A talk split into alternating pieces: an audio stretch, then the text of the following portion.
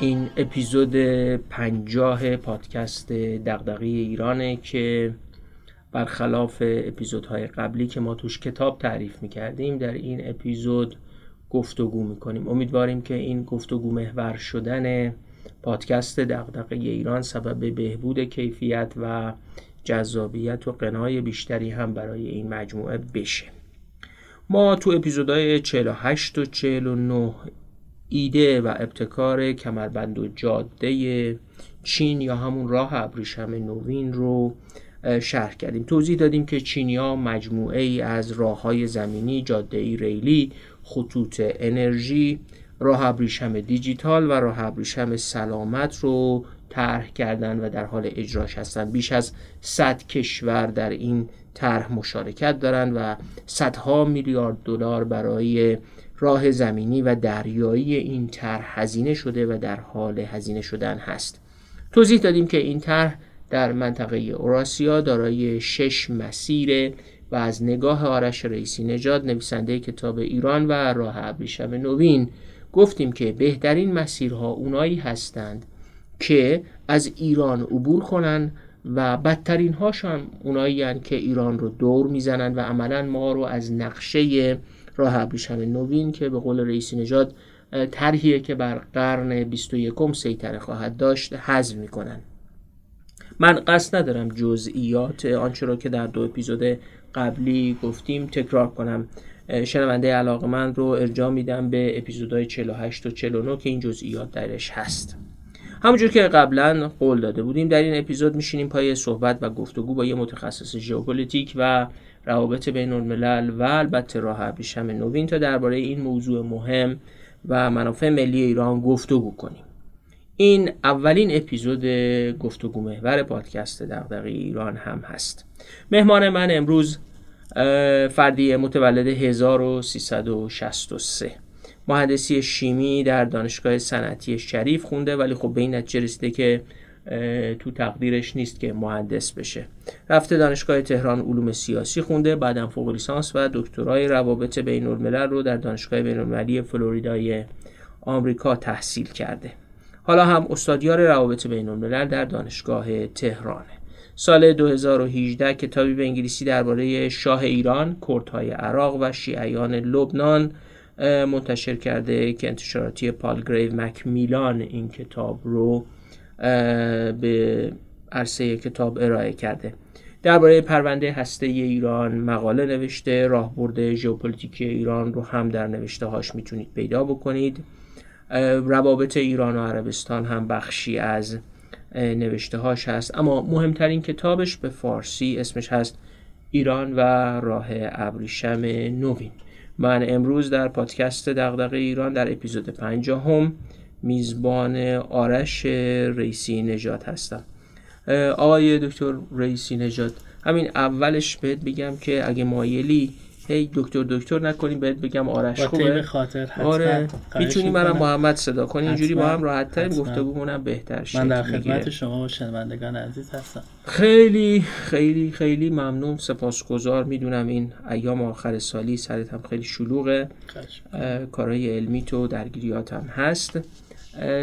پذیرفتی که در این بحث شرکت کنیم بذار از اینجا شروع کنیم آرش جان. یه مقدمه بگو برای شنونده ای که اپیزودهای 48 و 49 پادکست دغدغه ایران رو نشنیده. تا ورود به این بحث بکنیم و سوالمون این باشه که اصلا ابتکار کمربند و جاده چیه و چرا چینیایی همچین کلام پروژه رو راه انداختن؟ خب من خداوند رو سپاس می‌گویم و تشکر از اینکه این وقت رو به منده دادید تا در خدمت شما و بینندگان عزیز قرار بگیرم. و البته شنوندگان سابق. آره چون این اپیزود رو هم صوتیش رو منتشر می‌کنیم و هم بعدا گفتگو هست. به صورت ویدئویی هم منتشر می‌کنیم. حتما حتما. ببینید من شاید صادقانه ارز کنم در سال 2015 2016 بود که پس از اینکه کتاب در واقع شاه ایران کردهای عراق و شن لبنان رو که به حال نگارشش رو به پایان رسونده بودم و داده بودم به انتشاراتی با کتاب آقای فرانکوپان آشنا شدم و ایشون یک کتابی داره به نام در واقع راه های ابریشم Silk Roads که ترجمه شده چاپ فکر کنم نشر مرکز باشه. و به حال همزمان با کلان استراتژی راه ابریشم نوینی که آقای شی جین پینگ رئیس جمهور چین در حقیقت بر روش تاکید می‌کرد هم به حال تمرکز کرده بودم بر این مسئله و گمانم بر این بود که سویه های ژئوپلیتیکی قدرتمند داره این ابتکار که البته به حال گمانم هم به منصه ظهور رسید و به حقیقت رسید. و از اون به بعد بود که بنده روی این مسئله تمرکز کردم و در واقع به این باور رسیدم که راه ابریشم نوین یا آنچه که بعدها اسمش شد وان بلت وان رود یک کمربند یک جاده بعد شد ابتکار کمربند و جاده. همه و امروزه جدیدن می‌گویند در واقع community with shared destiny یا اجتماعی با سرنوشت مشترک شما. اگه توی زبان language آقای شی جین پینگ دقت کنید خیلی به این واژه می‌پردازه. در حقیقت می‌تونه مهمترین نیروی ژئواکونومیکی و ژئوپلیتیکی قدرتمند برای در واقع چیرگی بر تحولات دینامیک و فراز نشیب سیاست بین الملل در سده 21 میلادی باشه حالا این کلان پروژه چیه؟ شما در تاریخ بشر در واقع نمی‌تونید با چنین کلام پروژه روبرو باشید. حجم در واقع سرمایه گذاری ها دامنه و گستره جغرافیایی و تیماتیک یعنی حوزه های فرهنگی اقتصادی سیاسی نظامی اجتماعی این کلام پروژه نظیر هست. یه نکته رو من باید در, در واقع پیش از این اشاره کنم. اینکه گمانه بر این است که چین به یک بار ظهور پیدا کرده. شما اگر تاریخ سیاست بین الملل مواجه بشید تا سال 1830 چین در حقیقت بزرگترین قدرت اقتصادی شما کیسینجر اینو تو این کتاب چینش میگه میگه از 20 قرن گذشته 18 قرنش چین برترین قدرت جهان بوده. در واقع پایان این برتری اقتصادی چین حداقل بخوایم در نظر بگیریم جنگ تریاک. جنگ اول و جنگ دوم تریاک که به حال چینیا مجبور شدن که امتیاز بدن. از اون زمانی که به بعد چین به صورت موقتی و ناگهانی در حقیقت محو شده ناپدید شده و امروزه پا به عرصه در حقیقت سیاست بین الملل گذاشته. آنچه که چین رو در این 18 قرن در واقع سرآمد می کرده اساسش مبتنی بر راه ابریشم باستانی بوده. یعنی یک نیروی ژئواکونومیکی باستانی که از چین شروع می شده می اومده آسیای میانه می اومده ایران می‌رفته به سمت انتاکیه در سوریه یا قسطنطنیه که همون استانبول امروزی باشه. محور تمام تجارت بازرگانی محور گسترش ایده ها و ادیان محور جنگ ها شما فقط جنگ های ایران ایران و بیزانس ایران و ایران ساسانی و امپراتوری روم شرقی رو دنبال کن. عمده جنگ ها بر اساس کنترل شریان بازرگانی که از چین شروع شده میاد ایران و میره روم. و تلا نگاه کنید چقدر رومیان و بیزانس دارن تلاش می‌کنن که ایران ساسانی رو دور بزنن. هم به صورت در واقع خشکی اگه تو این نقشه نگاه کنید به صورت خشکی از تپه های از شمال دریای سیاه میاد شمال دریای کاسپیان میره و بعد از اون به آسیای میانه میشه یعنی ایران از بین ببرن. یه زمان دیگه خب این این اتفاق رخ نداد چون استپا می‌دونین که در زمستان تا منفی 50 میاد. اساسا امکان نداره استپای روسیه واسه میاد بعد. یه نقشه دیگه هم اگه هست شما می‌تونید از قسطنطنیه بیاید نگاه کنید می‌رسه به دریای سرخ. از اونجا می‌رسه به یمن و حبشه و از دریا به هند و در واقع چین وصل میشه. یعنی از باب المندب از باب المندب. و اون وقتی که شما می‌تونید بفهمید چرا خسرو انوشیروان میره یمن رو می‌گیره. ببینید بسیاری از اتفاقاتی که ما در ایران به حال باستان و حتی ایران پس از اسلام داریم دعوا و نزاع برای کنترل این شریانه خب اینجا نشون میده که چقدر جغرافیا مهمه چقدر جایگاه جو استراتژیک ما به ما می‌تونه کمک کنه. امری که متاسفانه ما به کنار کناری گذاشتیم و فقط فقط به فکر صدور نفت و مواد خام هستیم. بگذاریم. بیایم به راه ابریشم نوین نگاه کنیم.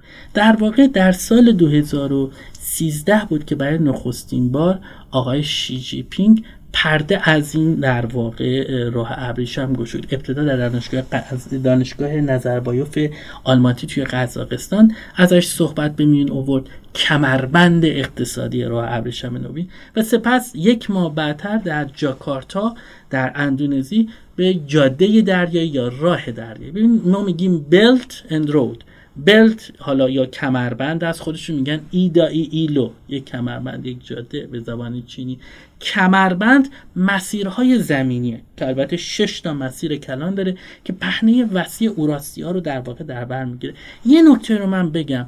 ببین ما از واژه‌ای به نام دالان که ترجمه کریدور هست استفاده می‌کنه هر کریدوری راه هست ولی هر راهی کریدور نیست. من دیدم که متاسفانه فضای فارسی هی اشاره می‌کنه به کریدور کریدور بدون که واقعا فهمش رو داشته باشه. کریدور به یک راه ویژه اطلاق میشه که زمانی که نقطه A به B رو وصل می‌کنه سیستم اقتصادی میان A و B هم عوض کنه. مثال می‌زنم تهران میرید قم.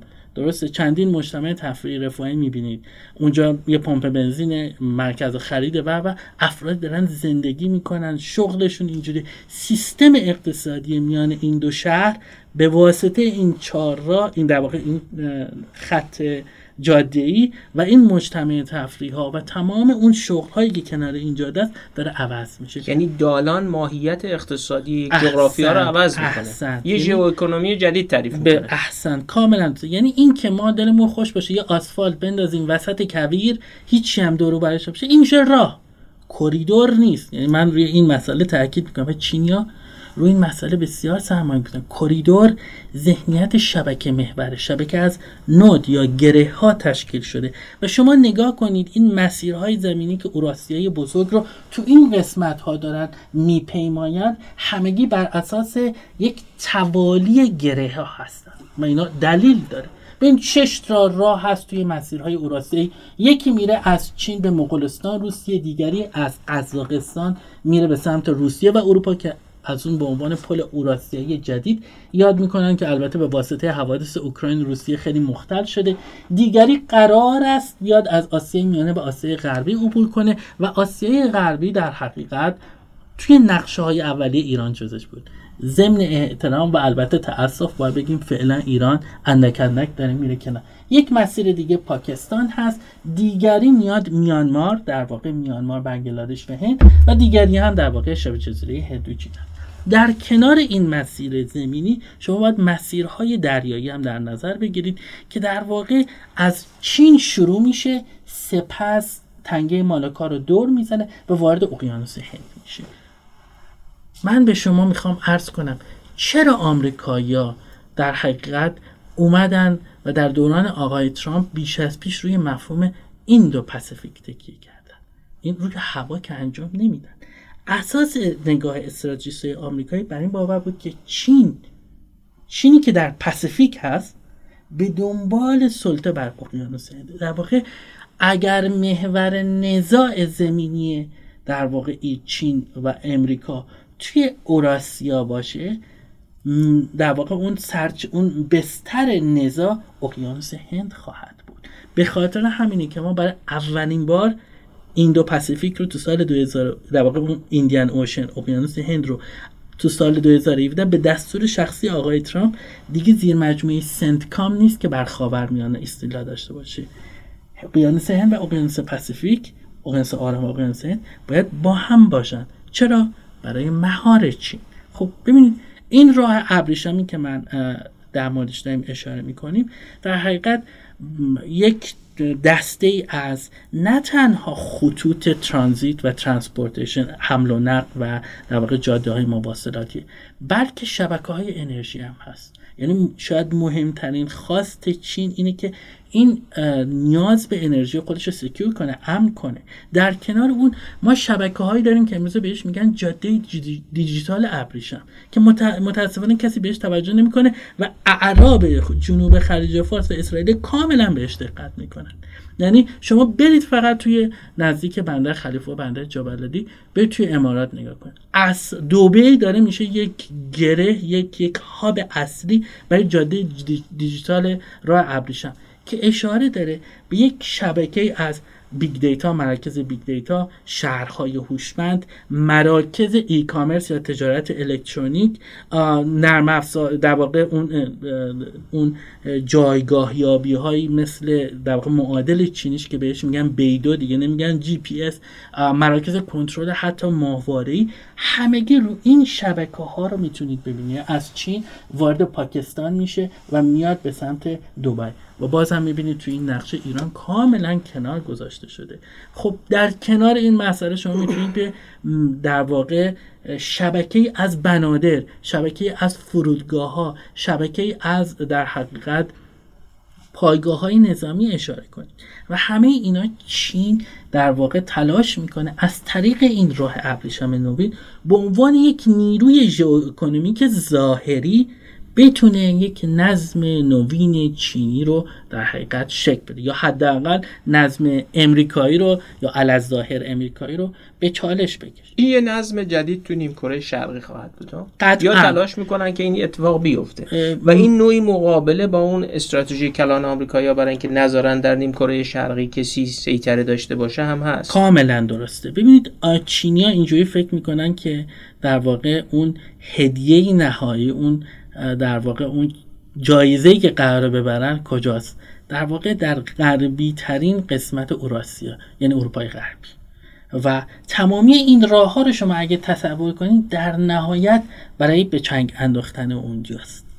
و اینجایی که این راه ابریشم می‌تونه transatlantic alliance یا اون اتحاد در واقع فرای اقیانوس فرا اطلسی میان آمریکا و اروپای غربی رو به چالش بشه که اساس نظم امریکایی هست. و این نگاه چینی هست که چگونه می‌تونن این کار کنن؟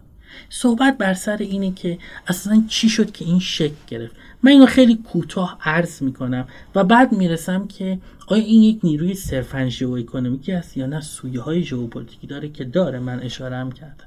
ببین توی سیاست بین الملل و اساسا سیاست کلا همواره باید یک مفهوم مورد مداقه و تمرکز قرار بگیره. اونم مفهوم unintentional consequence یا پیامدهای ناخواسته است. من الان توضیح میدم. امریکایی شما اگر به NSR ها national security report ها اون گزارش های در واقع امنیت ملیشون شما اشاره کنید تو سالهای 96 97 یعنی پس از فروپاشی شوروی و پایان جنگ سرد دارن اشاره می‌کنن در کنار مفهوم rogue state و دولت های یاغی که یکیشون هم حالا به ما به حال ما رو متهم می‌کنن در حقیقت اشاره می‌کنن که چین و روسیه می‌توانن خطر تلقی بشن. اشاره می‌کنن به چین. اما با حوادث 9 11 سپتامبر تا سالهای 2007 که بحران اقتصادیه و بعد از اون برآمدن در واقع داعش حداقل به مدت یک دهه تا 15 سال نتونستن به مهار چین بپردازن.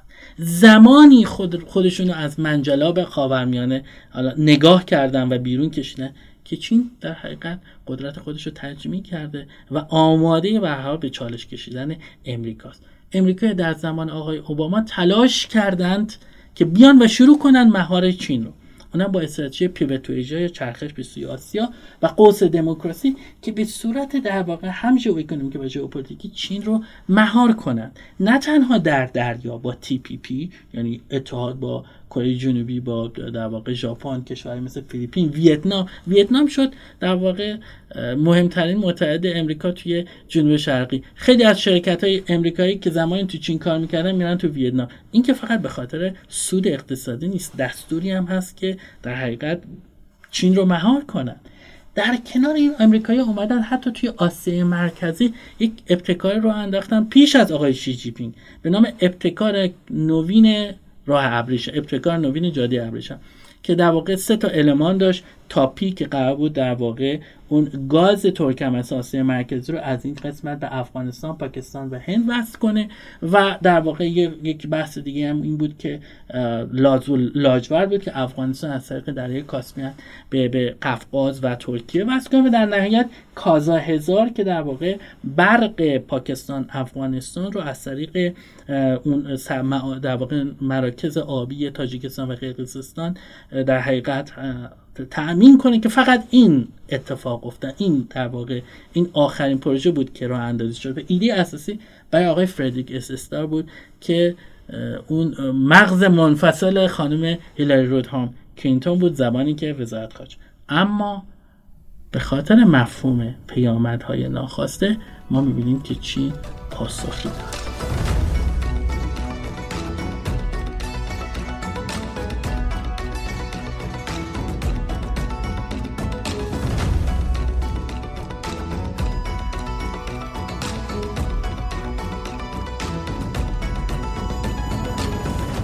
آرش این پیامد ناخواسته اون ابتکاری که امریکایی ها طرح کردن که یه قانونی هم براش سال 1999 حتی تصویب کردن.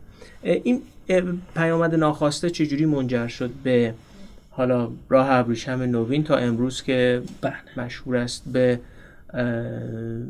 Belt and Road Initiative BRI درست. ببینید من همونطور که عرض کردم تو به حال پیش از این امریکایی به دنبال مهار چین بودن چین کشوری که احساس عظمت تاریخی داره و پر بیراه نیست. کشوری که الان فکر می‌کنه این قدرت داره و یادتون نره وقتی میگیم قدرت هم باید توانش رو داشته باشه ابزارش رو داشته باشه هم ارادهش و هم مهمتر از این که قدرت باید توانایی اعمال قدرت هم بشه در محدوده های ورای مرزها. و چینیا به این در واقع اعتماد به نفس رسیدن که می‌تونن قدرتی که تجمیع کردن ورای مرزهای خودشون در حقیقت اعمال کنن چینیا به این نتیجه رسیدن که این ایده در واقع مهار چین یا همون پیبت یا چرخش به سوی آسیا به دنبال از کار انداختن اعمال قدرت چین توی اقیانوس در واقع آرام و به دریای چین جنوبی و مفهوم همون تایوان هست. و مهمتر از تایوان حتی شاید بگیم برای همین امنیت فعلی کشوری که امروز می‌دونیم چین تنگه مالکا بود. در واقع چشم اسفندیار چین تنگه مالکا. شما توی نقشه می‌بینید به صورت بزرگ اینجا سنگاپور مالزی و در حقیقت اندونزی 80 درصد انرژی چین از اینجا رد میشه. و چینیا وقتی که فکر می‌کنن یه قدرت بزرگ هستن مطمئنا به این فکر می‌کنن که certain historical juncture یا اون بزنگاه های تاریخی امریکا می‌تونه اینجا رو تو این choke point تو این گلوگاه مهم چین رو به زانو دراره. در واقع برداشتی که از شما یک در واقع استراتژی دشمن یا رقیب می‌کنید میشه threat perception یا برداشت تهدید با نقطه آغازی که شما باید حالا یه استراتژی جدیدی شکل بدید و اینجایی که آقای وانگ جیسی که مشهور به آقای در واقع کیسینجر آسیا کیسینجر چین ایشون یک استراتژی اسم بود به نام مارچینگ وستورد یا پیش به سوی غرب. ایده اساسی این بود که اگر قرار باشه با استراتژی امریکا روبرو بشیم ما در واقع مبارزه کنیم باید بتونیم به سوی غرب جغرافیایی نه غرب به مفهوم دنیای غرب در حقیقت به اون سمت بریم. به چه دلیل؟ اونجا نظم امریکایی برش اسوار نیست. آسیای مرکزی. حتی توی غرب توی آسیای غربی فقط فقط عربستان اسرائیل هستن که به نوعی خیلی نزدیک هستن به به در واقع امریکا. ایران هست. اشاره می‌کنه حتی به ایران. و میگه که توی این یک دهه ما سی برابر تجارتمون با این مناطق زیاد شده. بعد اشاره می‌کنه میگه امریکا کشور دو اقیانوسیه. پرانتز باز. ببین مهمترین مفهوم امریکا اگه کسی می‌خواد بشناسه در واقع چیه؟ امریکن اکسپشنالیسم یا استثناگری استثناگری امریکایی عمدهش نه بر اساس فرهنگشه بر اساس جغرافیاشه. اینکه دو اقیانوس اینسولار هست می‌تونه اعمال قدرت کنه برای مرزها ولی کسی نمی‌تونه خاکشو از بین ببره. حتی انگلستان هم به نوعی اینجوریه. شما بیاد انگلستان و فرانسه مقایسه کنید انگلستان و آلمان مقایسه کنید. امریکا هیچ به خاکش به حال حمله نشد آقای وان جیسی میگه ما تک کشور تک اقیانوسی هستیم ولی ما غرب هم داریم. غرب جغرافیای ما هم یه اقیانوس خشکیه یعنی دست نخورده است. و باید بریم از طریق در واقع اعمال قدرت اون برای مرزهای خودمون از این محاصره شدگی بیایم بیرون. آقای لودگابی اونم اشاره می‌کنه. میگه در واقع این راه های سریع و سیر هستن که می‌تونن خطوط محاصره امریکایی رو بشکنن. ایده از اینجا برخواست آقای وانگ جیسی میگه این marching westward باعث میشه که حتی ما نقاط محروم در اینجا در سینکیانگ و و در واقع نقاط شرقی غربی چین رو هم از نو در واقع مدرن کنیم نو سازی کنیم. یادتون نره سینکیانگ برای امریکا برای چینیا مرکز تروریسم مرکز ناامنی به درست یا نادرست است. همواره در طول تاریخ سینکیانگ مرکز خطر بود. شما هان رو بخونین تانگ رو بخونین سونگ رو بخونین همواره خطر مغولستان سینکیانگ هست. این دو مناطق جغرافی. و این این تاریخ به شما تاریخ فقط این نیست که شهرزاد قصه گو چهار تا چیز به شما بگه. تاریخ منبع ایجاد فرهنگ استراتژیک تجارب تاریخی رو نشون میده که توی فرهنگ ملی هم خودشو نشون میده. خب چینیا با این در واقع آقای واینجسی با این استراتژی اومد و ادعا کرد که می‌تونه به حال راه ابری در واقع اون معاصر شدگی چین رو برهم بزنه و نکته جالب این که آقای شیشی پینگ این ایده رو برداشت. و در واقع یک ایده شخصی کرد. چرا میگم شخصی؟ آقای شی جی پینگ برخلاف آقای دنگ شوپنگ برخلاف آقای جنگ جانگ زمین در حقیقت به سنت قدیمی در چین باور داره به نام وانگ آنشی وانگ آنچی اشاره داره این که توسعه اقتصادی بدون امنیت بدون امنیت در واقع ملی منسجم امکان پذیر نیست برای داشتن هر دو این مسئله باید قدرت زیاد داشت قدرت سیاسی نظامی بالا داشت. و این تفاوتی که آقای شی جی پینگ با آقای دنگ شوپنگ داشت با آقای جیانگ زمین داشت که آقای دنگ شوپنگ بایدن هاید پالیسی رو دنبال می‌کرد. اون آقای جنگ زمین گو آت فور گو آت پالیسی یعنی برو بیرون سیاست برو بیرون دو بیرون برو رو دنبال می‌کرد. این رهبران هم تاثیر می‌ذارن نه فقط ژئوپلیتیک صرف. و ایده این اینجاست که شما از طریق مجموعی از این شبکه ها از این کریدورها می‌تونید نظم امریکایی رو به چالش در ظاهر ببینید اشتباه در این در ایران و شاید خیلی از کشورها این البته امریکایی اینجوری فکر نمی‌کنن. من خدمتتون عرض می‌کنم. ایده این است که یه مجموعی از در واقع تبادلات اقتصادی حالا رو زمین بیاد میشه شبکه انرژی میشه شبکه آسفالت یا هر چیزی. در ظاهر ژئواکونومیک. در عمق ژئوپلیتیک هست. چرا؟ دو دلیل داره. اول دلیل نخست اینه که قدرت اقتصادی می‌تونه ترجمه شه به قدرت سیاسی نظامی و در واقع حوزه های ژئوپلیتیک رو در بر بگیره. در نهایت چینه که می‌تونه مرکز اقتصادی جهان بشه با راه اندازی کامل این راه ابریشمی اون چیزی که چینیا فکر می‌کنن. و این یعنی چی؟ یعنی شکستن هژمونی دلار. الان بحث اساسی در چین چیست؟ چگونه یک آلترناتیو برای سوئیفت درست کنه؟ CIPS که میگن چیپس چنین چیزیه. و این داره شکل می‌گیره بحث روسیه. ما می‌رسیم در موردش صحبت می‌کنیم.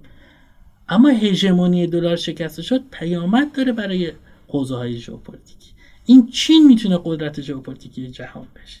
یعنی ترجمه اقتصادی سیاسی نظامی گذشته از اون. و همون گونه که من عرض کردم نطفه و بذر این راه ابریشم نوین که در حقیقت مهمترین نمود و نماد نیروی ژئواکونومیک جهان هست ایده های ژئوپلیتیکی پشتش بود. شکستن محاصره شدگی چین از سوی امریکا. خاطر همینه که راه ابریشم تاثیر عمده ای داره بر چیدمان قدرت در حوزه ژئوپلیتیک. خب پس از این منظره که شما چون این تو عنوان فرعی کتابت هم هست عنوان فرعی کتابت هست از ژئوپلیتیک راه تا دیپلماسی راه. و پس دقیقا خیلی خلاصه به هم میگی که منظورت از این دوتا مفهوم ژئوپلیتیک راه و دیپلماسی راه چیه و بالاخص از اینجا دیگه وارد بحث ایران بشیم چون تو الان گفتی بله. که بالاخره این راه ابریشم نوین حالا ابتکار کمربند و جاده چیه و چه ابعادی و چینی ها از پشتش دنبال چی میگردن دنبال اون اعمال قدرته بله. و البته خب اقتصاد و بقیه مراحل نسبت این ژئوپلیتیک راه و دیپلماسی راه با منافع ملی ایران چیه؟ بله. ببین پیش از این ما باید بدونیم که حالا من جدیدن دیدم خیلی واژه ژئوپلیتیک استفاده میشه. ببین ژئوپلیتیک صرفا با سیاست خارجی یکسان نیست. ژئوپلیتیک را همواره از یک مثلث تشکیل شده. جغرافیا قدرت و سلطه جهانی یا نظم جهانی. بستگی داره که به این به این نگاه کنیم order یا domination فرقی نداره. تمام تلاش بر این است که چگونه المان های جغرافیایی بر سیاست خارجی یا سیاست بین در حقیقت تاثیر می‌ذاره. ورای اینکه چه کسی حاکم ایران یا چین باشه چین وابسته است به مالاکا ایران هم در جایی نشسته که تنگه هرمز مهمه. بین خلیج فارس و دریای کاسپین است. این یک مسئله ای که ما نمی‌تونیم تغییرش بدیم. یعنی می‌خوای بگی ژئوپلیتیک یعنی اینکه بخشی از جبر جغرافیا. می‌تونه. ببینید واژه جبر رو یا determinism من استفاده نمی‌کنم. من واژه delimitation استفاده می‌کنم. شما رو محدود می‌کنه. option اتون رو یه الزاماتی داره یه الزاماتی داره. شما نمی‌تونید گریز داشته باشید. قطعا توی سیاست خارجی این انسان ها هستن که تصمیم می‌گیرن. رهبر ریاست رئیس جمهور شاه نخست وزیر وزیر امور خارجه رئیس فلان نهاد و و و. اینا تصمیم می‌گیرن. اینا چجوری تصمیم می‌گیرن؟ برداشت بله برداشت های ژئوپلیتیکی دارن خواسته یا ناخواسته در خودآگاه یا ناخودآگاه میاد وسط. مالاوی افغانستان یا کشوری فرض کنید مثل بوتسوانا اینا لندلاکت هستن. اینا به دریا راه ندارن. نمی‌تونن قدرت جهانی بشن. هیچ وقت امکان نداره. ببینید جغراف مکان شما رو در حقیقت دوخته به سرنوشتتون. از این گریزی نیست. ایران به واسطه اینکه در یک جایگاه جو استراتژیک هست بیش از 400 بار بهش حمله شده از سال 2000 از 2500 سال پیش به این شما هیچ کشور رو در طول تاریخ نمی‌بینید که این همه بهش حمله شده. از همه مرزها. خب به چه دلیل؟ به اینایی که در پیوندگاه سقاره اروپا آسیا آفریقا قرار داشته. شما همین راه ابریشم باستانی که من اشاره کردم مجبوری که از ایران بگذره نه به خاطر اینکه عاشق ایرانیا بوده یا ایرانیا خیلی باهوش بودن یا ایران این ظاهر رو داشتن. جغرافیایی که اینجا حکم میراند. ولی این حکرانی چقدر؟ من اعتقاد به در حقیقت به اینکه گزینه ها رو محدود می‌کنن دارن تا اینکه صرف جبر جغرافیایی و انسان ها هیچ کاره هستن. نه انسان ها با کنش هاشون می‌تونن به هر حال غلبه کنن یا حداقل modify کنن. به نوعی اینو خیلی کم رنگ تر کنن. ولی تا یک جای تا یک جای. اما مفهوم ژئوپلیتیک راه چیه؟ ببینید من اشاره کردم که عناصر و المان های ژئوپلیتیکی در شکل گیری کلان راه ها شاهراه ها یا کلان کریدورها نقش دارن. راه نمی‌تونه از کوه بره بالا. راه نمی‌تونه از یه جایی بره که مثلا ثبات و ناامنی باشه. راه مجبوره که هم المان جغرافیا هم المان قدرت رو دنبال کنه. پس ژئوپلیتیک در شکلگیری راه نقش داده. و برعکس شکلگیری راه ها توی چیدمان قدرت ژئوپلیتیک اهمیت پیدا می‌کنه. اینکه راه ها از کجا میگذرن رو بله. تعیین اینکه کی قدرتمنده تعیین کننده است. به خاطر همینه که اگه ایران بایپس یا کلا به کناری گذاشته بشه قدرت ملی ما از بین میره. پس ژئوپلیتیک راه ناظر بر در همتنیدگی در واقع این کلان راه ها کلان کریدورها با مفهوم ژئوپلیتیک داره. به همین منظور می‌تونم اینجا یه سوال بپرسم؟ بله. ببینم. آیا می‌تونیم فکر کنیم که آرش رئیسی نژاد فکر می‌کنه که اگر که مسیرهای کمربند و جاده از ایران رد نشه ما وارد یک دوره زوال تاریخی میشیم. قطعا قطعا. یعنی و ممکنه بی برگشت باشه. قطعا بی برگشت خواهد بود. ما, ما هنوز به اون لبه داریم نزدیک میشیم که بی برگشت داره میشه.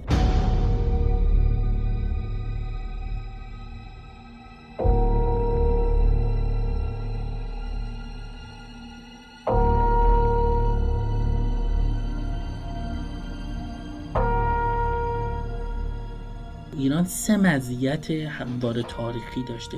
یه مزیت در واقع جغرافیایی که من گفتم.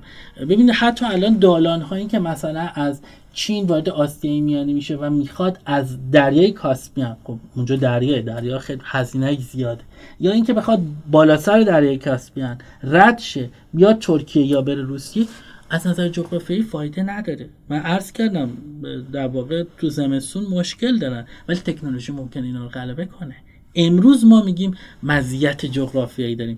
ولی بشر نشون داره که بر جغرافیا می‌تونه غلبه پیدا کنه. هرچند به سختی. ما مزیت جغرافیایی داریم ازش استفاده نمی‌کنیم. فقط اینو استفاده می‌کنیم برای اینکه بتونیم تهدید کنیم. بتونیم به چالش بکشیم. نگاه نکردیم که مزیت جغرافیایی می‌تونه توسعه ایجاد کنه. توسعه بدون امنیت امنیت بدون توسعه فایده ندارن. دو ما مزیت انرژی داریم. این مزیت انرژی برخلاف تصور اولیه به این معنی نیست که ما گاز و نفت داریم که ما دومین دارنده گاز هستیم ما نفت زیاد داریم ما منابع معدنی مهمتر اینه که اگر تو این نقشه نگاه کنیم اینجا آسیای مرکزی هست اینجا خاورمیانه در واقع حوزه خلیج فارس. در واقع حوزه در حوزه کاسپیان Caspian basin اینجا Persian Gulf basin. و بین این دو کشور ایران هست. این دو حوزه رو بهش میگن بیضی استراتژیک انرژی در جهان. و ایران تنها کشوریه که می‌تونه وصل بشه. و ما این مزیت رو به کناری گذاشتیم. این مزیت برای چین مهمه. چرا؟ چین اگر نقشه رو نگاه کنید اینجا 80 درصد انرژیش مجبوره که از مالاکا رد بشه. تنها کشوری که می‌تونه به صورت زمینی منابع عظیم هیدروکربنی خلیج فارس رو برای چین مهیا کنه ایرانه. زمینی. چون از نظر دریا چین ممکنه تحت فشار قرار بگیره. فقط و فقط زمینی هست که در حقیقت ایران رو می‌تونه پربها بسازه توی در واقع کلان راه ابریشم سومین مزیتمون چیه؟ مزیت تمدنی. ببینید ما ورای این که چه کسی چه ایدئولوژی چه حاکمی باشه چه نظامی باشه ما اساسمون ایرانیت شیعه اسلام. و شما به این دو مناطق نگاه کنید. ایرانی تباران و در واقع شیعیان. همه اینا به نوعی به ایران جذب میشن چون ایران به صورت تاریخی یک جاذب تمدنی بوده. حالا امروز این اتفاقات رخ داده من در موردش صحبت نمی کنم ولی وقتی افراد وقتی کامیونیتی ها یا اون اجتماع ها رو می‌بینید که علاقه با ایران کار کنن می‌تونه از گست از مدیترانه تا مرز چین این ایران بزرگ در واقع تمدنی رو شما می‌بینید که می‌تونن عامل قدرت بشه که من در ادامه توضیح میدم خب پس با سه تا مزیت بحثمون رو تا اینجا بریم سوال سوال بدیم بحث اول ما یک مزیت جغرافیایی داریم یک مزیت انرژی داریم و یک مزیت تمدنی, تمدنی. بله. اون مزیت انرژی هم فقط به این نیست که خودمون زیاد انرژی بله. داریم بله. ما یه پل ارتباطی بین دو حوزه انرژی بزرگ جهان هستیم پس تا اینجا می‌دونیم که آرش ریزی نشاد معتقد ما سه تا مزیت داریم. مزیت جغرافیایی مزیت انرژی و مزیت تمدنی. حالا از دل این سه مزیت اون دیپلماسی راه رو چی تعریف می‌کنی و چجوری اون دیپلماسی راه رو می‌خوای با یه عنصری در خدمت منافع ملی ایران در بیاری؟ ببینید من عرض کردم توی قصه توی مفهوم ژئوپلیتیک راه اگر شناخت ما بر پایه اهمیت ژئوپلیتیک راه باشه اون وقت ابزاری که برای ایجاد امنیت و توسعه پایدار خواهیم داشت باید دیپلماسی راه باشه. چگونه؟ ببینید دیپلماسی راه اشاره به این مسئله داره که در واقع دیپلماسی خود کنش دیپلماسی تصمیماتی که به توی سیاست خارجی گرفته میشه و همه این فرآیندهایی که طی میشه در نهایت بر روی سیر و سویه راه ها تاثیر یعنی اگر شما بیاید مثل قرارداد 25 ساله مثل قراردادی که فرض کنید شما برجام هست. این قراردادهایی که همگی اصاره و نمود و نماد دیپلماسی هست. بیاید بر روی سیر و سویه های راه ها در واقع تمرکز کنید. می‌تونید دستاورد داشته باشید. یعنی الان شما نگاه کنید چرا تحریم ها گذشته از بحث نفت خیلی رو حوزه کشتیرانی بنادر تمرکز کرده. چون آمریکایی‌ها می‌دونن. آمریکایی کاملا مزیت جغرافیایی ایران رو می‌دونن چون ذهنشون ذهن ژئوپلیتیکه. تصمیم گیرندگان بزرگ در امریکا همه که geopolitician هستن. آقای کیسینجر که یک تنه واژه notorious ژئوپلیتیک یادتون نره. ژئوپلیتیک در جنگ جهانی دوم در واقع یک واژه بسیار منفی بود. با کی آخرش بود؟ ژئوپلیتیکا. و این بعد از واژه هولوکاست منفورترین واژه بود. آقای کیسینجر یک تنه این مفهوم آورد اینو شما در نظر امریکا همواره به جهان اینگونه نگاه می‌کنه. به شدت ژئوپلیتیکی. و اینکه چگونه تاثیر می‌ذاره بر نظم در واقع نظمی که خودشون رهبری می‌کنه. پس ما اگر می‌خواهیم به مفهوم دیپلماسی راه رو بدونیم باید حتما نشون بدیم که چگونه کنش های دیپلماتیک بر سیر و سویه راه ها تاثیر می‌ذاره. و به همین منظور سیر و سویه راه ها هم می‌تواند دست ما رو توی عرصه دیپلماسی بگشاید. یا اینکه تنگ کند. وقتی شما بایپس شدی وقتی شما به کناری گذاشته شدی قدرتی نخواهید یعنی یعنی داری مخاطب تو سیاستگزار ایرانی رو رهبران ایران رو دعوت می‌کنین که قدرت رو از زاویه فرهنگ می‌بینید ببینید. قدرت رو از زاویه نفت و انرژی هم می‌بینید ببینید اب نداره. قدرت رو از زاویه ابزار نظامی هم می‌بینید. ببینید اینا همه ابزار قدرتن و سویه هایی از قدرتن.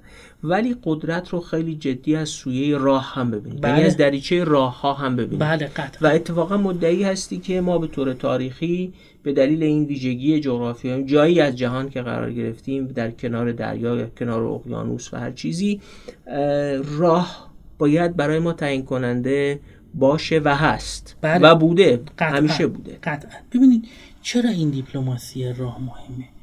ما ورای این که چه نظامی حاکم باشه بر ما در حقیقت یک قدرتی هستیم یک قدرت حداقل منطقه‌ای شما اگه در طول تاریخ ایران نگاه کنید حداقل توی 230 سال دوره هخامنشیان ما ابرقدرت بودیم. شاید در دوره نادر هم به نوعی به صورت موقتی ما رفتیم بالا. بعد از اون ما یک قدرت بزرگ هستیم. great power با super power متفاوته چون محدوده های در واقع اعمال قدرتش متفاوته. یعنی دوره دوره ساسانیان مثلا در نظر بگیر در دوره صفویه در نظر بگیر. و بعد از اون هم یک قدرت منطقه‌ای بودیم. حالا بعض وقتا هم ضعیف بودیم و و و.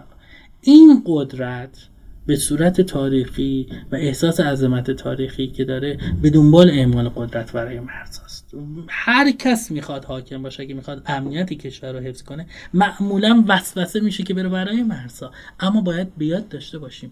امنیت بدون توسعه ناپایدار خواهد بود. توپی رو بذارید بر بالای جای مرتفع. این به صورت ناپایدار این وضعیتش ناپایدار. چون هر وقت می‌خواد قل بخوره.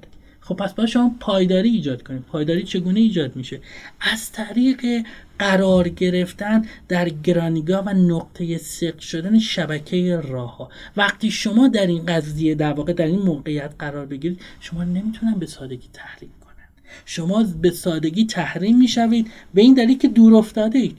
به این دلیل که حفره ای هستید در آسیای غربی. یه معنی می‌تونم جملت رو ترجمه اینجوری کنم.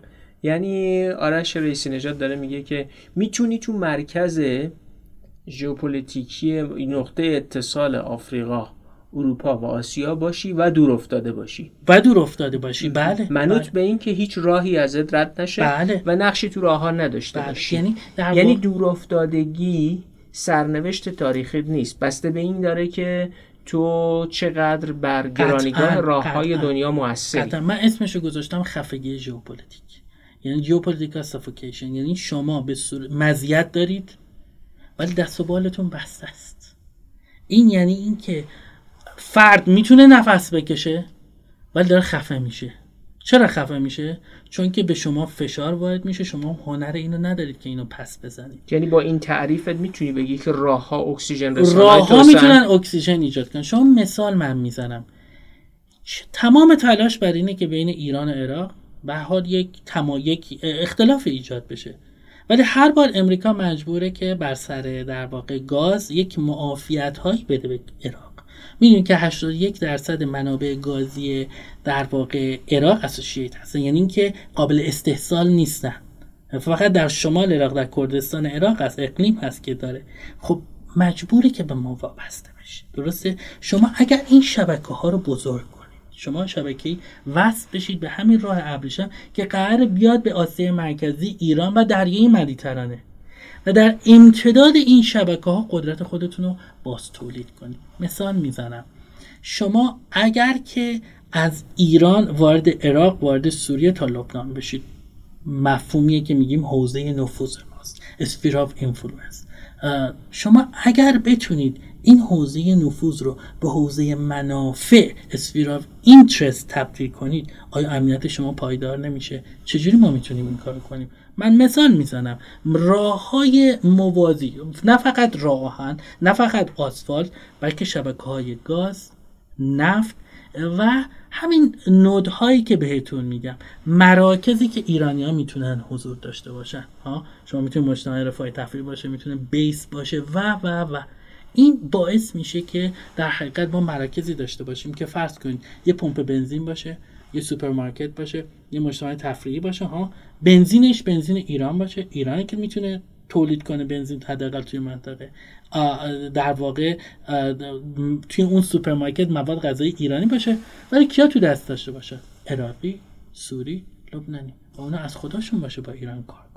کنه شما اینگونه است می‌تونید حوزه نفوذ رو به منافع تبدیل کنید. این کار رو نمی کنیم چرا؟ من کار ندارم به نظام فعلی. نظام قبلی هم همینجور بود. ذهن ما ذهن عمدتا سیاسی نظامیه.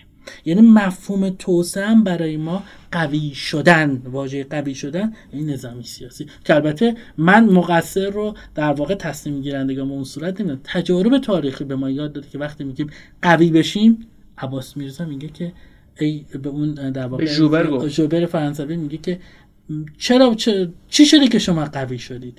پاسخ چیه؟ پاسخ این سردرد ژئوپلیتیک. این سردرد ژئوپلیتیک یا geopolitical headache امریه که شما شکست نظامی سیاسی می‌خواهید برای کشوری که عظمت تاریخی داره. درسته؟ و این شما رو به بحران با میداره حتی جمله آخرم پرسید خیلی مهمه. پرسید چگونه می‌توانم ایرانیان را بیدار کنم؟ همین.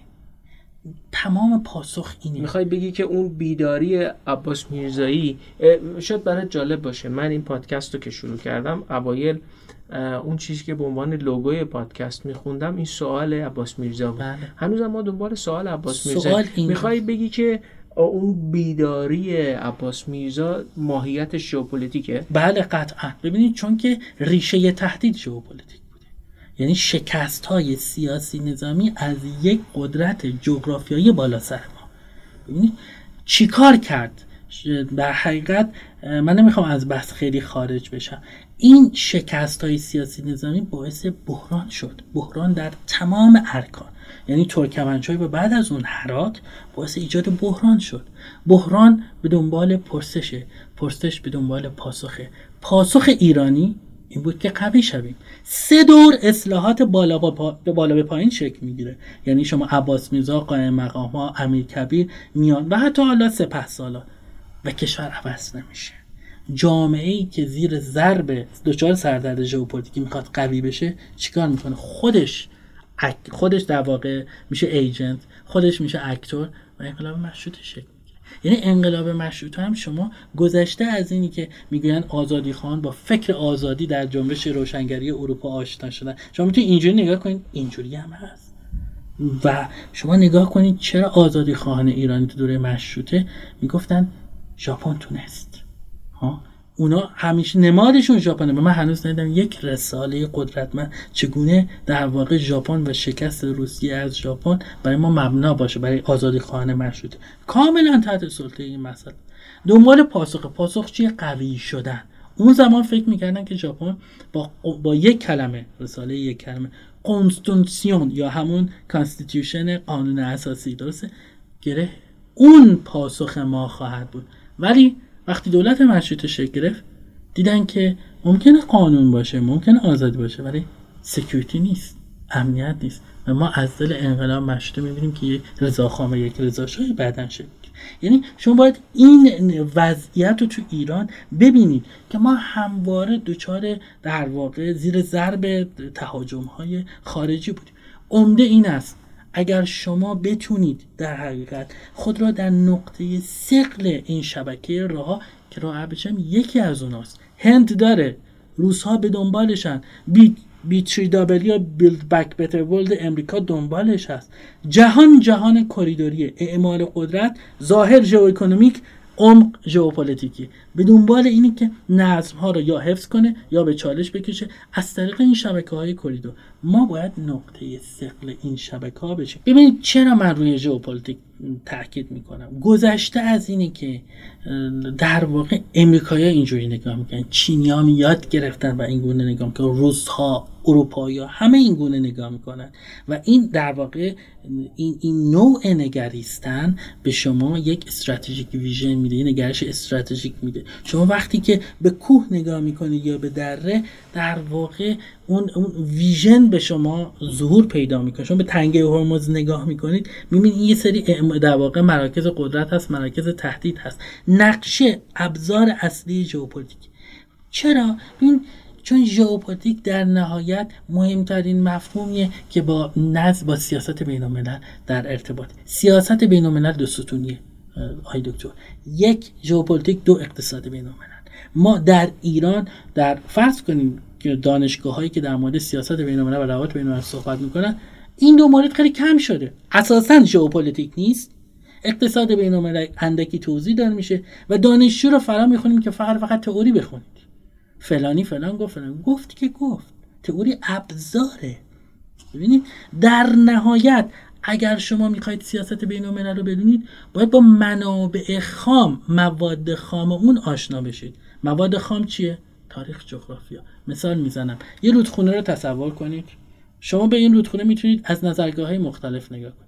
لب رودخونه باشید برید تو آب برید بالا تپه برید بالا هلیکوپتر به این رودخونه یا رودخانه نگاه کنید. نظرگاه های متفاوت رشته های مختلف علوم انسانی اجتماعی هستن مثلا شما اگه برید توی آب شاید مثلا با روانشناسی یا جامعه شناسی.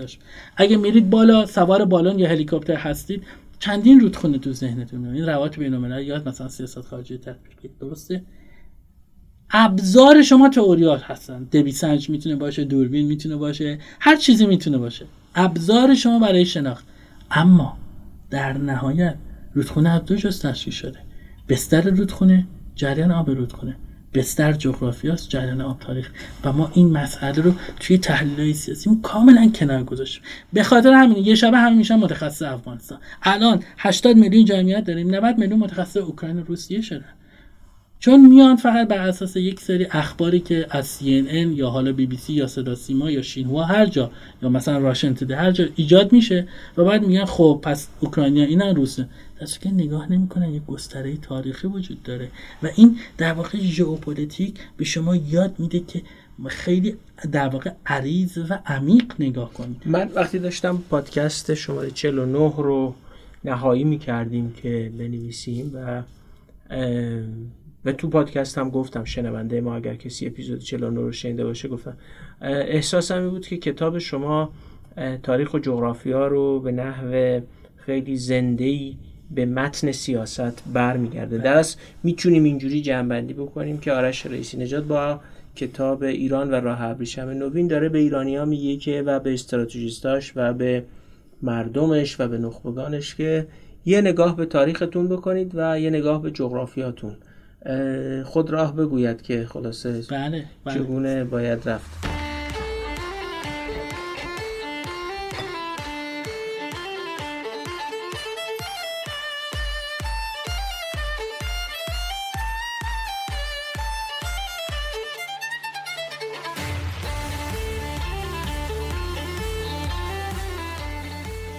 تو تو کتابت میگی که آمریکا هر کشوری رو که احساس رو چون بارها تو این بحثمون تا اینجا تاکید کردی که آمریکایی‌ها جهان رو ژئوپلیتیکی می‌بینن.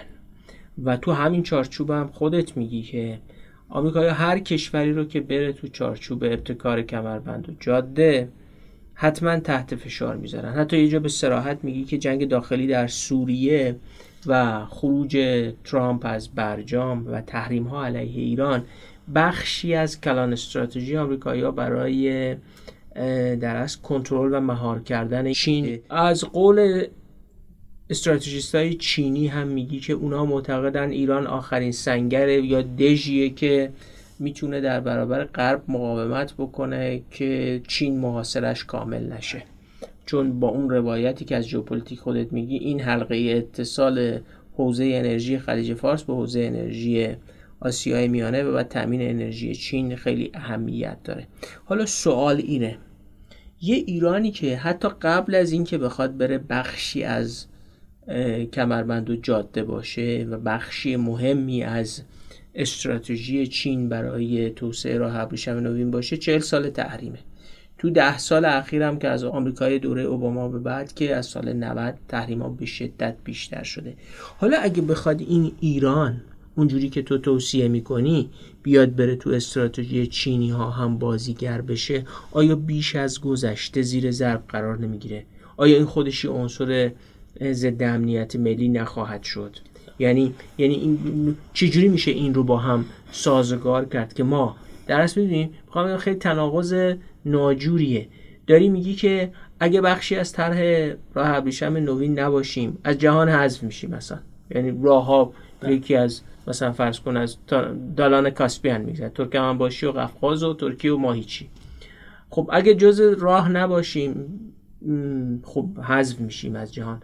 اگرم باشیم که زیر ضرب آمریکایی‌ها قرار می‌گیریم. تناقض بدترش اینه که خودت هم به سراحت گفتی. گفتی که فکر نکن این چینی ها قدرت برابری با آمریکایی ها شدن و حاضرن هزینه ایران رو هم به عهده بگیرن. یعنی حمایت پایدار عملا هم که همینو دیدیم. در همه قطنامه های شورای امنیت که به ضرر ما رأی دادن و هر وقت هم که تحریم شدیم ارتباطات تجاری و اقتصادیشون هم در حد اقلی حفظ کردن به خاطر اینکه خلاص قطع نشه.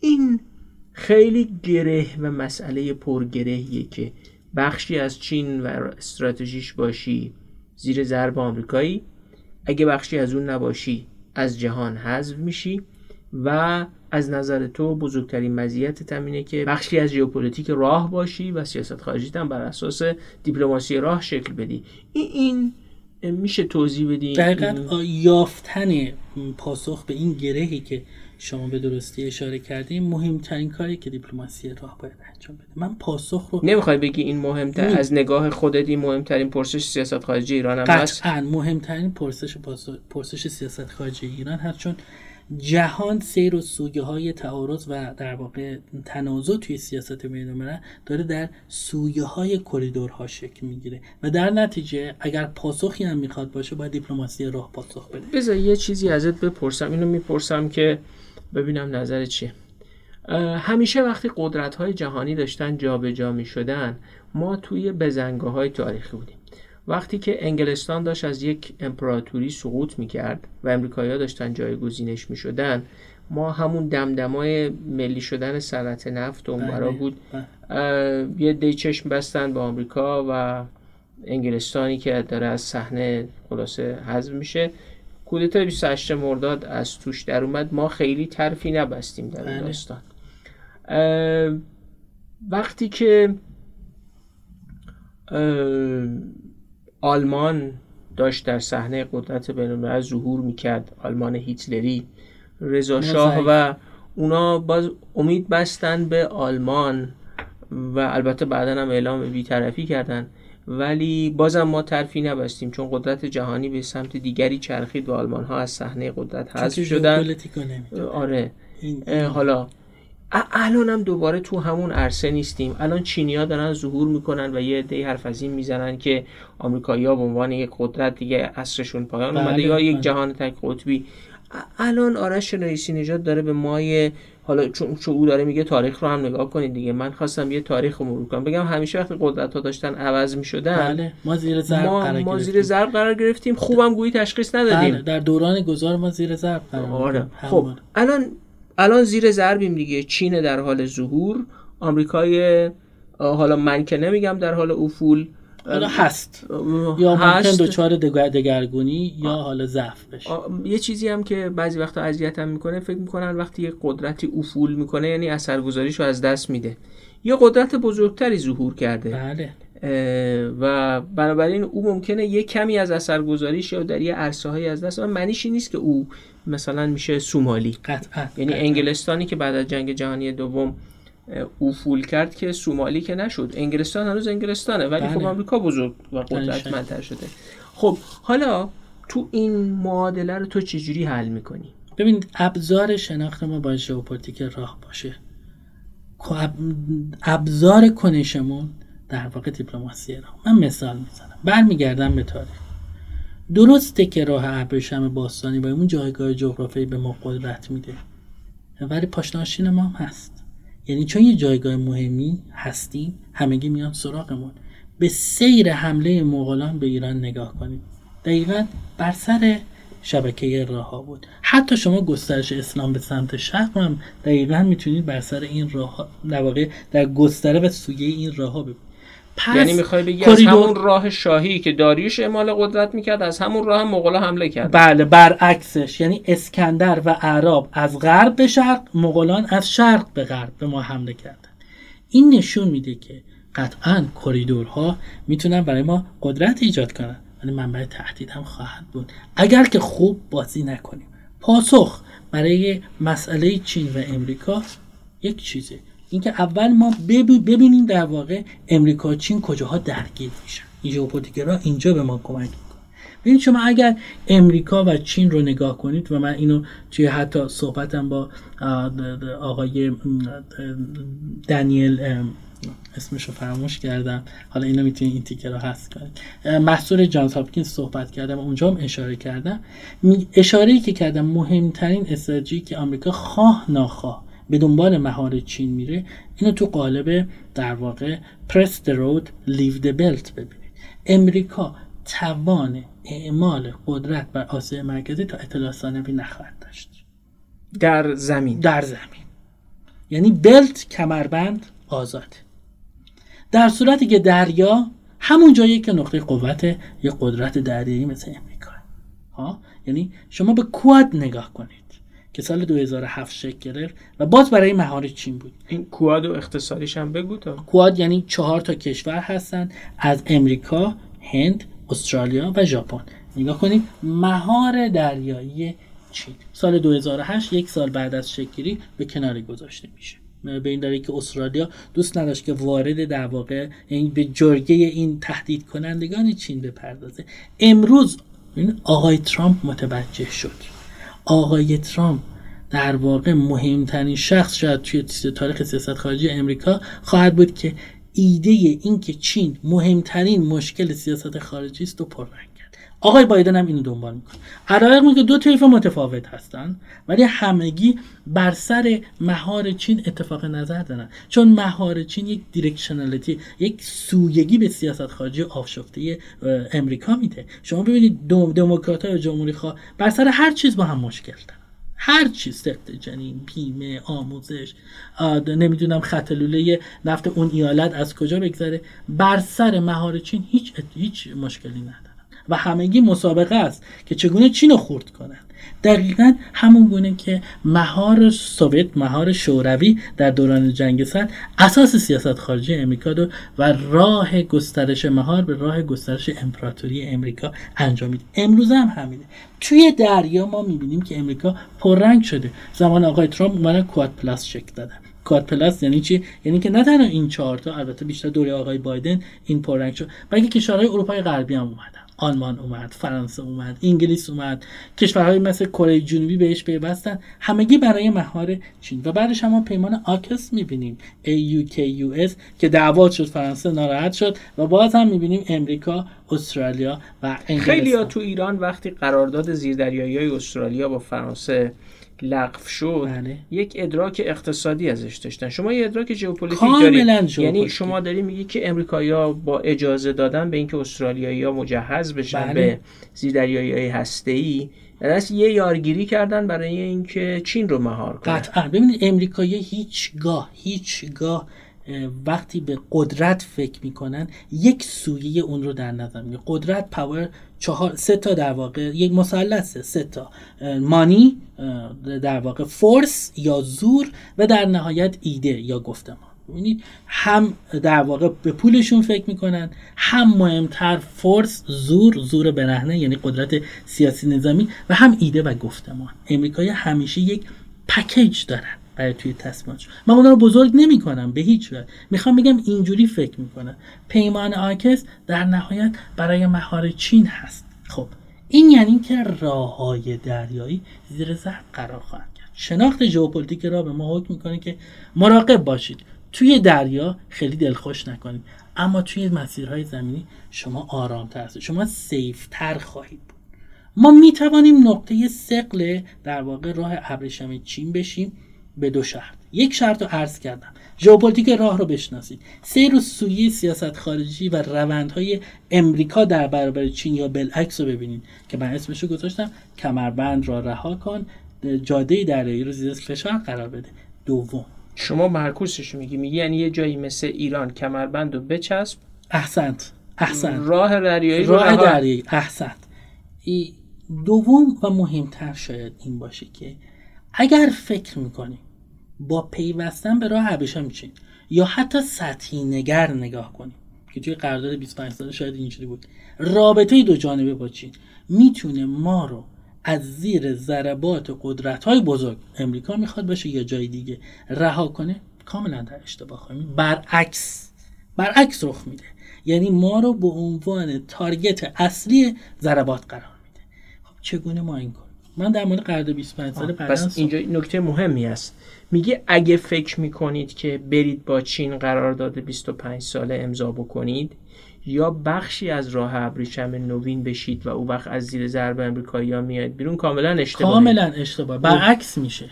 حتی پررنگتر میشه در واقع این زیر ضرب قرار گرفته چگونه؟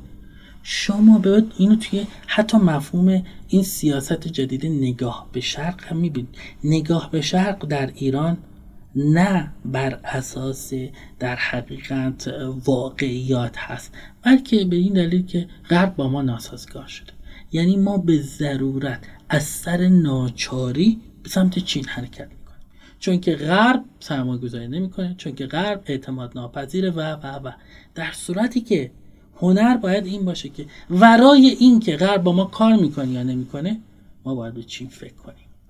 ورای اینکه یعنی عامل چین رو نیم رفت بدیم به امریکا. این مسئول در واقع فقط فقط محدود دوران امروزی نیست. در دوره شاه هم شما نگاه کنید کی با چینیا ما روابط آغاز شد. زمانیه که نیکسون کیسینجر رفتن پکن و بعد از اون اشرف و فرح به نمایندگی از شاه پا میشن میرن پکن.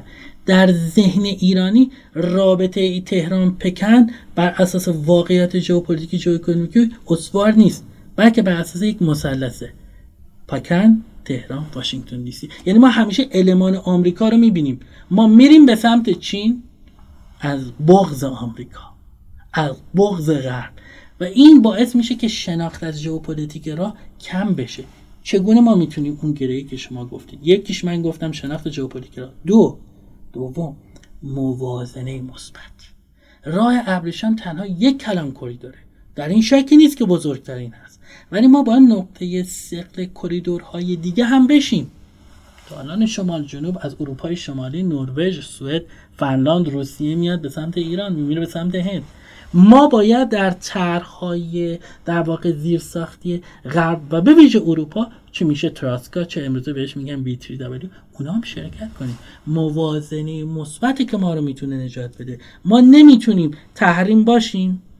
در حقیقت فکر کنیم که می‌خوایم تو کاخ سفید حسینیه درست کنیم اما از طرف دیگه بگیم ما نقطه سقل راه ابریشم هستیم و امنیت پایدار داشته باشیم. به هیچ وجه امنیت ناپایدار خواهد بود.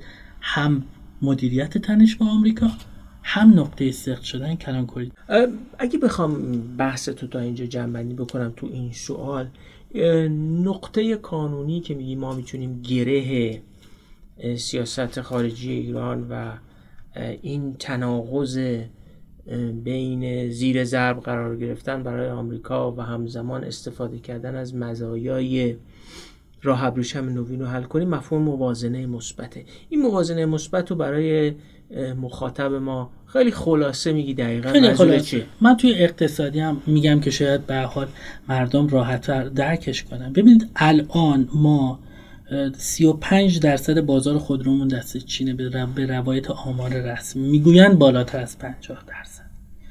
این یعنی چی؟ امریکاییان نگاه می‌کنن و برداشتی که دارن اینه که ایران به عنوان یک کشوری که این همه جایگاه جو استراتژیک داره و در خاورمیانه هیچ کشوری از نظر جو استراتژیک مهمتر از ما نیست. نه اینکه مردم ایران باهوش هستن. من نمی‌خوام بگم نگاه نژادی تباری جایگاه به ما قدرت داده. و به خاطر همینی که بزرگترین ضربه که در دوره جنگ سرد امریکا خورد از دست دادن در واقع ایران بود. یک متحد به حال درجه یک توی منطقه. امریکایی نگاه می‌کنن میگن 50 درصد حوزه اقتصادی حداقل فرض کنیم خود رو دست چین هست. این یعنی که اون داره میفته تو تو مدار چین قرار می‌گیره. پس باید زیر ضرب قرار بگیره. ببینید اگر که ما نتونیم یک موازنه مثبت اقتصادی شکل بدیم. من همواره می‌گویم وقتی که شما می‌خواید با یک کشور بزرگ اقتصادی کار کنید موازنه مثبت راه بندازید. یعنی یک درصدی در نظر 15 درصد. کشور دیگه هم بیاد تو این حوزه 15 درصد 15 درصد که شما رو وابسته نکند. سبد تعریف می‌کنه سبد تعریف می‌کنه مثل سبد سهام میگی سبد رابطه با کشور احسن. زمانی که با یک کشور که از نظر اقتصادی تا حدودی هم در واقع همرده شماست مثلا ترکیه. بدبستان مستقیم. یک چیز را می‌دهی یک چیزی را می‌گیری. و سپس با یک کشوری که از نظر اقتصادی ضعیفه کلا به صورت انبوه اونو تلاش می‌کنی که از نظر اقتصادی به خودت وابسته کنی. موازنه مثبت یعنی تو حوزه های متعدد با این رفتار رو داشته باشیم و ما نتونستیم این کار کنیم. ما فکر می‌کنیم که چه نیازی هست به خودروی غربی؟ من خودرو میگم که مثلا مردم درک کنن و خیلی هم دغدغه دارن. و ببینید نداشتن موازنه مثبت باعث میشه که چین حراسی توی ایران بیش از پیش شکل بگیره. و کاملا شما توی تلگرام اینستاگرام جزیره رو دادیم به کیش و جزیره رو دادیم به چین و و و همه اینا شکل بگیره. چرا؟ چون سیاست گذار متوجه نیست که وقتی اینگونه به سمت چین علت ظاهر غش می‌کنند این باعث پیامدهای ناخواسته نه تنها تو حوزه اقتصاد بلکه تو حوزه سیاسی نظامی و حوزه فرهنگی داخل و خارج میشه. پس موازنه مثبتی که می‌تونه حل کنه. واضح بگم و خیلی شفاف بگم.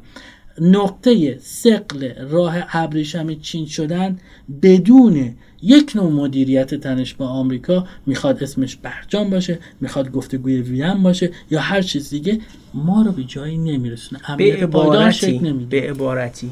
می‌خواد آرش رئیسی نجات بگه من از موضع غرب گرایی نمیگم مسئله مدیریت تنش با آمریکا رو حل کنیم.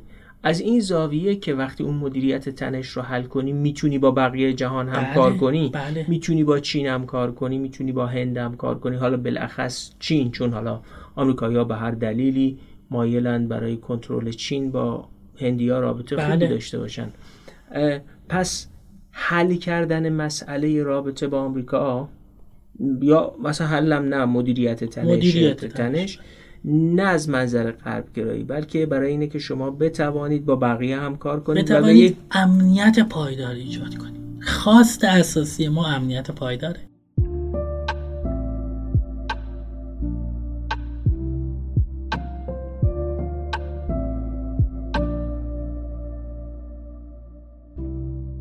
قسمت اول گفتگوی من محمد فاضلی با آرش رئیسی نژاد استادیار روابط بین الملل دانشگاه تهران و نویسنده کتاب ایران و راه ابریشم نوین رو شنیدید. این گفتگو بیش از دو ساعت بوده و بنابراین در چارچوب یک اپیزود نمی گنجید. ما اون رو به دو قسمت تقسیم کردیم و در دو اپیزود خدمت شما تقدیم میشه. این پایان قسمت اول بود. بقیه بحث رو در اپیزود 51 پادکست دغدغه ایران پی می‌گیریم. تا انتشار اپیزود دوم گفتگو با آرش رئیسی نژاد شما رو به خدای بزرگ میسپاریم. امیدواریم که سال نو شمسی سال 1401 سالی پر از شادی شکوه رشد اقتصادی و بهبود مسائل جامعه ایران در همه ابعاد باشه و برای اونهایی که دغدغه ایران دارند سال کاسته شدن از این دغدغه ها و افسوده شدن امیدواری ها و بهبود ها باشه. تا اپیزود 51 و قسمت دوم گفتگو با آرش رئیس نژاد بر محور ایران و راه ابریشم نوین خدا حافظ.